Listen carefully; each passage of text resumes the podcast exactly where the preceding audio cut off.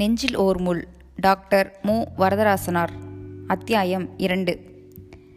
நாளடைவில் உள்ளம் சிறிது சிறிதாக உரம் பெற்று தேறி வந்தது. ஆனால் அந்த காதல் நினைவு சிறிதேனும் மறந்தொழியவில்லை. நாளுக்கு நாள் உடல் மட்டும் சோர்ந்தும் மெலிந்தும் வந்தது. ஒரு நாள் எங்கள் கல்லூரி பேராசிரியர் திரு மங்கையர்கரசி தெருப்பக்கமாக வருவதை பார்த்தேன். வீட்டில் ஜன்னல் வழியாக அவர் வருவதை பார்த்ததும் உடனே எழுந்து தெருவுக்கு சென்று அவரிடம் அணுகி, எங்கேம்மா இவ்வளவு தொலைவு வந்திருக்கிறீர்கள் என்றேன். ஓ, நீயா வடிவு, இங்கேயா உங்கள் வீடு என்று முகமலர்ந்து அன்புடன் பேசினார். இதுதான் நாங்கள் இருக்கும் வீடு, கொஞ்சம் வந்து உட்கார்ந்து விட்டு போகலாமே. அப்பா வீடா கணவர் வீடா? திருமணமாகியிருந்தால் உங்களுக்கு அழைப்பு அனுப்பாமல் இருந்திருப்பேனா?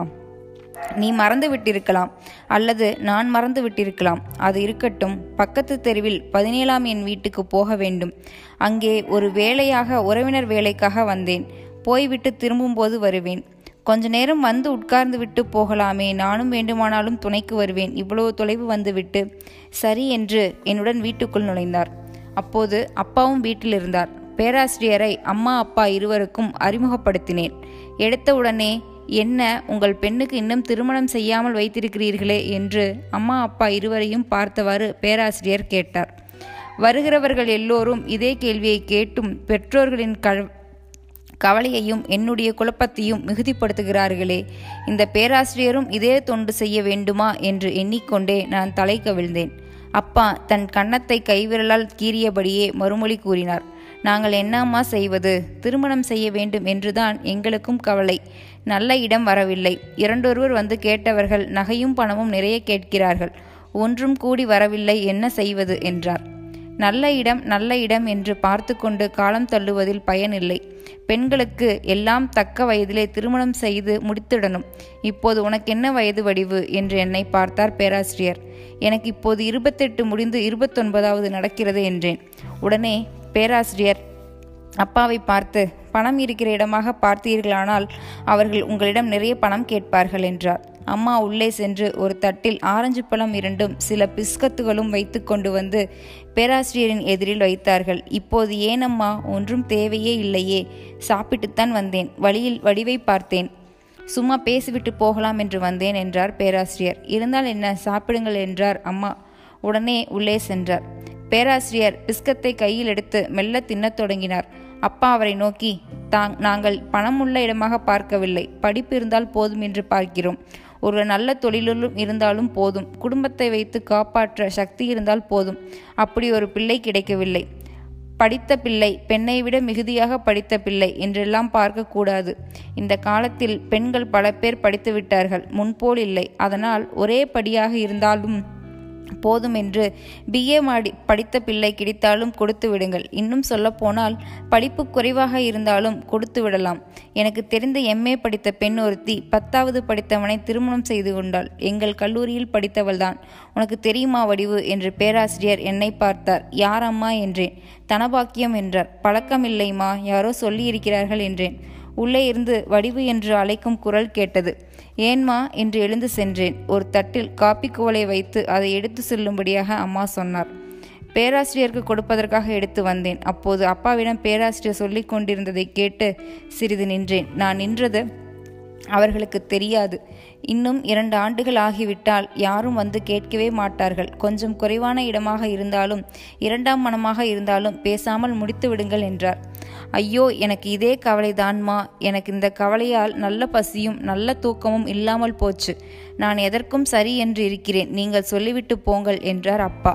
நீங்கள் இருக்கும் வரையில் எப்படியாவது அன்போடு காப்பாற்றி விடுவீர்கள். உங்களுக்கு பிறகு பெண்ணுக்கு யார் துணை என்று எதிர்காலத்தை பார்க்க வேண்டும் என்றார் பேராசிரியர். காப்பித்தட்டுடன் நுழைந்த குவளையை எடுத்து பேராசிரியரின் கையில் கொடுத்தேன். இப்படி நீ குடித்தனம் செய்யும் வீட்டுக்கு வந்து உன் சொந்த காப்பியை நான் குடிக்க வேண்டும் வடிவு என்று சொல்லிக்கொண்டே காப்பி குவளையை எடுத்தார்.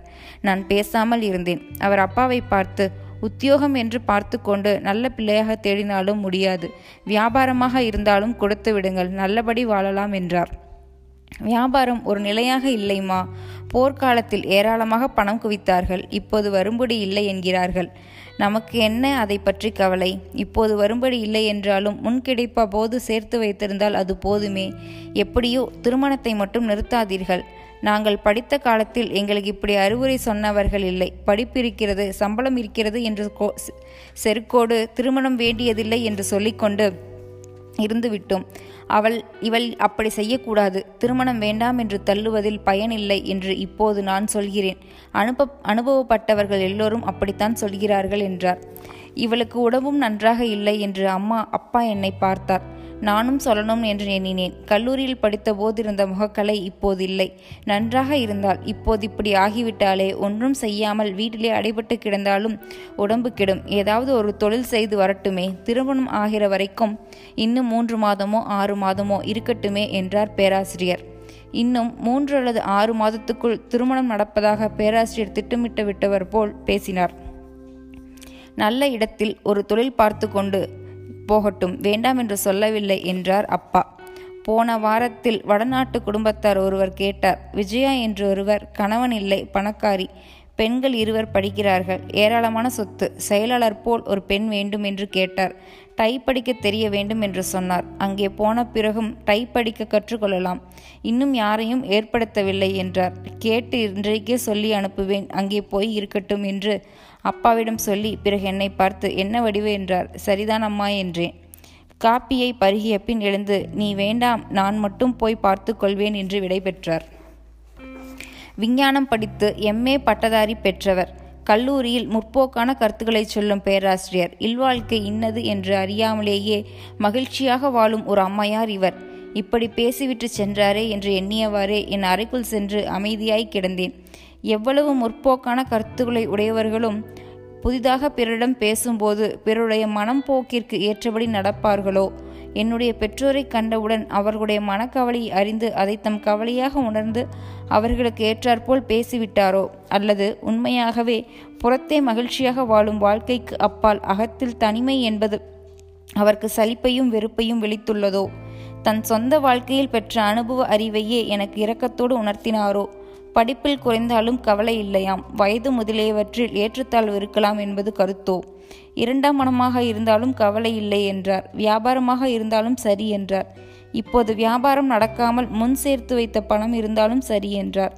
யாரோ கர்நாடக பாட்டி பே பேசும் பேச்சாக இருந்ததே, பேராசிரியர் ஒருவர் பேச்சும் பேச்சாக இல்லையே என்று எண்ணிக்கொண்டே கண்ணயர்ந்தேன்.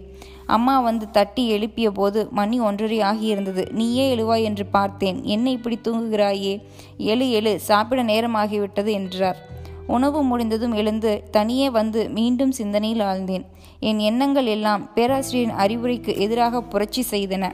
ஒன்றில் மட்டும் அவருடைய அறிவுரையை ஏற்றுக்கொள்ள துணிந்தேன். அதாவது எங்காவது தொழில் கிடைத்தால் அதை செய்து வருவது என்பது. வீட்டிலே அடைப்பட்டு குறுகிய வாழ்வு வாழ்வதிலே எனக்கும் சலிப்பு மிகுந்திருந்தது. அன்று மாலை நானும் அப்பாவும் அம்மாவும் ஏதோ பேசிக்கொண்டு உட்கார்ந்திருந்த போது கல்லூரி ஏவலான் வந்து ஒரு சீட்டை கொடுத்து இந்த இடத்தில் போய் கேட்டால் வேலை கிடைக்குமாம் என்று சொல்லிவிட்டு சென்றான். சீட்டை பார்த்தால் திரு விஜயா, அசோக் நிலையம், மறைமலை நகர், தியாகராக தியாகராய நகர் என்று இருந்தது. வேலைக்கு போகிறேன் அப்பா என்றேன். செய்யம்மா, உன் விருப்பம் என்றார். சிறிது நேரம் கழித்து நாளை காலையில் போய் பார் என்றார். அதற்கு மேல் எதுவும் பேசவில்லை. உள்ளத்தில் என்னென்னவோ எண்ணங்கள் நிறைந்து கிடக்க அவற்றுள் பலவற்றை ஒரு பயன் கருதி அடக்கி வைக்கும்போது வாய் பேசுவதில்லை என்பார்கள். அன்று அதன் பிறகு அப்பாவும் அம்மாவும் பேசாமல் அமைதியாக இருந்ததிலிருந்து என் வாழ்க்கையின் போக்கு அவர்களுக்கு திருப்தி அளிக்கவில்லை என்பதையும் வேறு வழி இல்லாத காரணத்தால் அவர்களின் உள்ளத்தில் அடக்கும் முறை நடைபெற்று என்பதையும் அறிந்தேன்.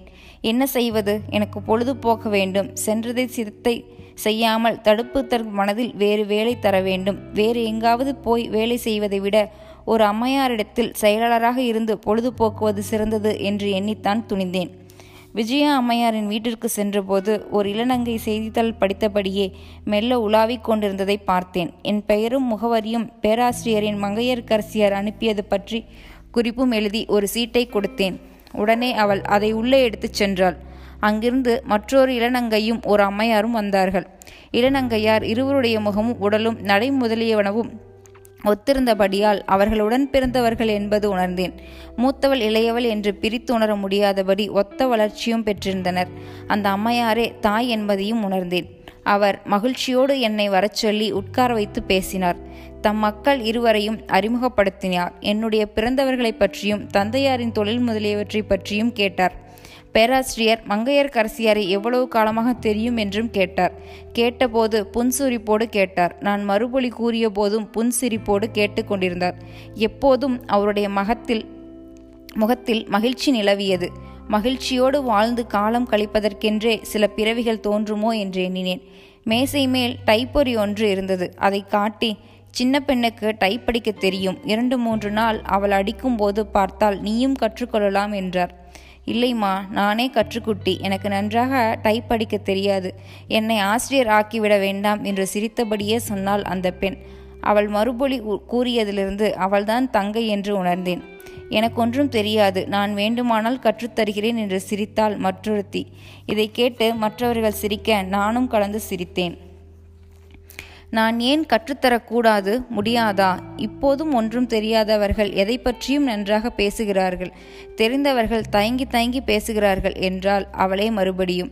அதற்கு நீயே உதாரணம் என்றார் விஜயா. உடனே மறுபடியும் மூவரிடத்திலிருந்தும் சிரிப்பு அலை போல் பொங்கி வந்தது. கணவன் இல்லாத மங்கை, திருமணமாகாத இளம் பெண்கள் இவர்கள். வாழும் வீடு இப்படி மகிழ்ச்சிக்கு இருப்பிடமாக இருக்கிறதே என்று வியந்தேன். செல்வம்தான் காரணம், செல்வம் இருந்தால் மற்ற எதுவும் வந்து சேரும் போல் தெரிகிறது என்று என்னுள் எண்ணினேன். எதையோ நினைத்தாற்போல் இருந்து தம் சின்ன மகளை நோக்கி, அன்றைக்கு வந்தாரே, அவர் பெயர் என்ன? என்னவோ சுந்தரம். அவர் ஒரு புத்தகம் கொடுத்தார், திருக்குறள் என்று. அதை கொண்டு வா, என்னுடைய பகவத்கீதைக்கு பக்கத்தில் இருக்கும் பார் என்றார். உடனே என்னை பார்த்து, தமிழிலே இதுதான் மிக உயர்ந்த புத்தகமாம், அவர் என்னிடம் அப்படி சொல்லி கொடுத்தார். தமிழும் இருக்கிறது, மொழிபெயர்ப்பும் இருக்கிறது, ஆனால் நானே தனியாக படிக்க முடியவில்லை. எனக்கு அப்படி புது புத்தகம் தனியாக படித்தும் பழக்கமில்லை. உனக்கு தெரியுமா தெரியும் அல்லவா என்றார். நானும் நன்றாக படித்ததில்லை, இங்கே ஒன்றும் அங்கே ஒன்றும் படித்திருக்கிறேன், அவ்வளவுதான் என்றேன். இருந்தாலும் உங்கள் தாய்மொழியில் உள்ள புத்தகம் உனக்கு நன்றாக விளங்கும் என்றார். என்ன கேட்கப் போகிறாரோ என்று எண்ணி தயங்கினேன். குறுக்கும் நெடுக்குமாக போய் வந்து கொண்டிருந்த வேலைக்காரன் ஒருவனையும், சமையல்காரி போல் தோன்றிய ஒருத்தியையும், கிழவி ஒருத்தியையும் பார்த்து கொண்டிருந்தேன். சின்ன பெண் கருநிற பட்டு அட்டை இட்ட சின்ன புத்தகம் ஒன்றை கொண்டு வந்து கொடுத்து விட்டு போனாள். இவ்வளவு நன்றா அழகாக பைண்ட் செய்யப்பட்ட திருக்குறள் புத்தகத்தை நான் கண்டதில்லையே என்று வியந்தேன். விஜயா அதை என்னிடத்தில் கொடுத்து, இதை படித்து கொண்டிரு, பிறகு அவ்வப்போது எனக்கு கொஞ்சம் சொல்லிக் கொடு, இந்த பெண்களும் கற்றுக்கொள்ளலாம். கிந்திரா சோம்பேறி என்று பெரியவளை பார்த்து சிரித்தார். சுறுசுறுப்பானவள் சந்திரா, அவளை முன்னே கற்றுக்கொள்ளச் சொல் என்று பெரியவள் சிரித்தாள். இவ்வளவு சொல்லி இருந்தால் போதும். நடுத்தர குடும்பங்களில் மனக்கசப்பும் பிணக்கும் வந்திருக்கும். ஆனால் இந்த குடும்பத்தில் குறை கூறுவதும் குறை கேட்பதும் எல்லாம் விளையாட்டு போல் மகிழ்ச்சி கலந்தனவாக இருக்கின்றனவே என்று வியந்தேன். எனக்கு இன்னும் ஒரு வாரம் ஓய்வே இருக்காது, பிறகு படிக்கலாம். அதுவரையில் செய்தித்தாள்களை படி, ஏதாவது முக்கியமான செய்தி இருந்தால் படித்துச் சொல், கடிதங்களை படித்துச் சொல், முக்கியமானவற்றுக்கு பதில் எழுது, டைப் கற்றுக்கொள். வேறு ஏதாவது வேலை இருந்தால் அவ்வப்போது சொல்வேன். அதோ அந்த அறையில் ஒரு பக்கத்தில் தனியே ஒரு சின்ன மேஜையும் நாற்காலியும் போட்டு உட்கார்ந்திரு என்று எழுந்து அந்த அறையில் ஒரு மூலையை காட்டிவிட்டு போய்விட்டார். பெரிய பெண் கிந்திராவும் எழுந்து போனாள். சந்திரா எங்கே போனாள் என்று தெரியவில்லை. நான் அந்த அறையின் மூலையில் சின்ன மேசையும் நாற்காலியும் அமைத்து கொண்டு உட்கார்ந்தேன். அந்த அழகான திருக்குறளை முதன் முதலாக அந்த மேசை மேல் பிரித்து வைத்தேன். பொருள் செயல் வகை என்று அதிகாரத்தின் தலைப்பை கண்டேன். பொருளல் பொருளுள்ளவரை பொருளாகச் செய்யும் பொருள் அல்லது இல்லை பொருள். இல்லாரை எல்லோரும் எள்ளுவர், செல்வரை எல்லாரும் செல் செய்வர் சிறப்பு. பொருள் என்னும் பொய்யா விளக்கு இருள் அறுக்கும் எண்ணிய தேய்த்து சென்று. முதலில் இருந்த இந்த மூன்று குறளும் படித்தவுடன் புத்தகத்தை அப்படியே விட்டு சிந்திக்கத் தொடங்கினேன். காலம் மாறிவிட்டது. இது புதுவகையான காலம். செல்வம் இருந்தால்தான் இந்த காலத்தில் மதிப்பு என்று பேசிக்கொள்கிறோம். ஆனால் இரண்டாயிரம் ஆண்டுகளுக்கு முன் திருவள்ளுவர் எழுதியதும் இப்படியே இருக்கிறதே. இந்த குடும்பத்து வாழ்க்கைக்கு மிக பொருந்துகிறதே. செல்லம்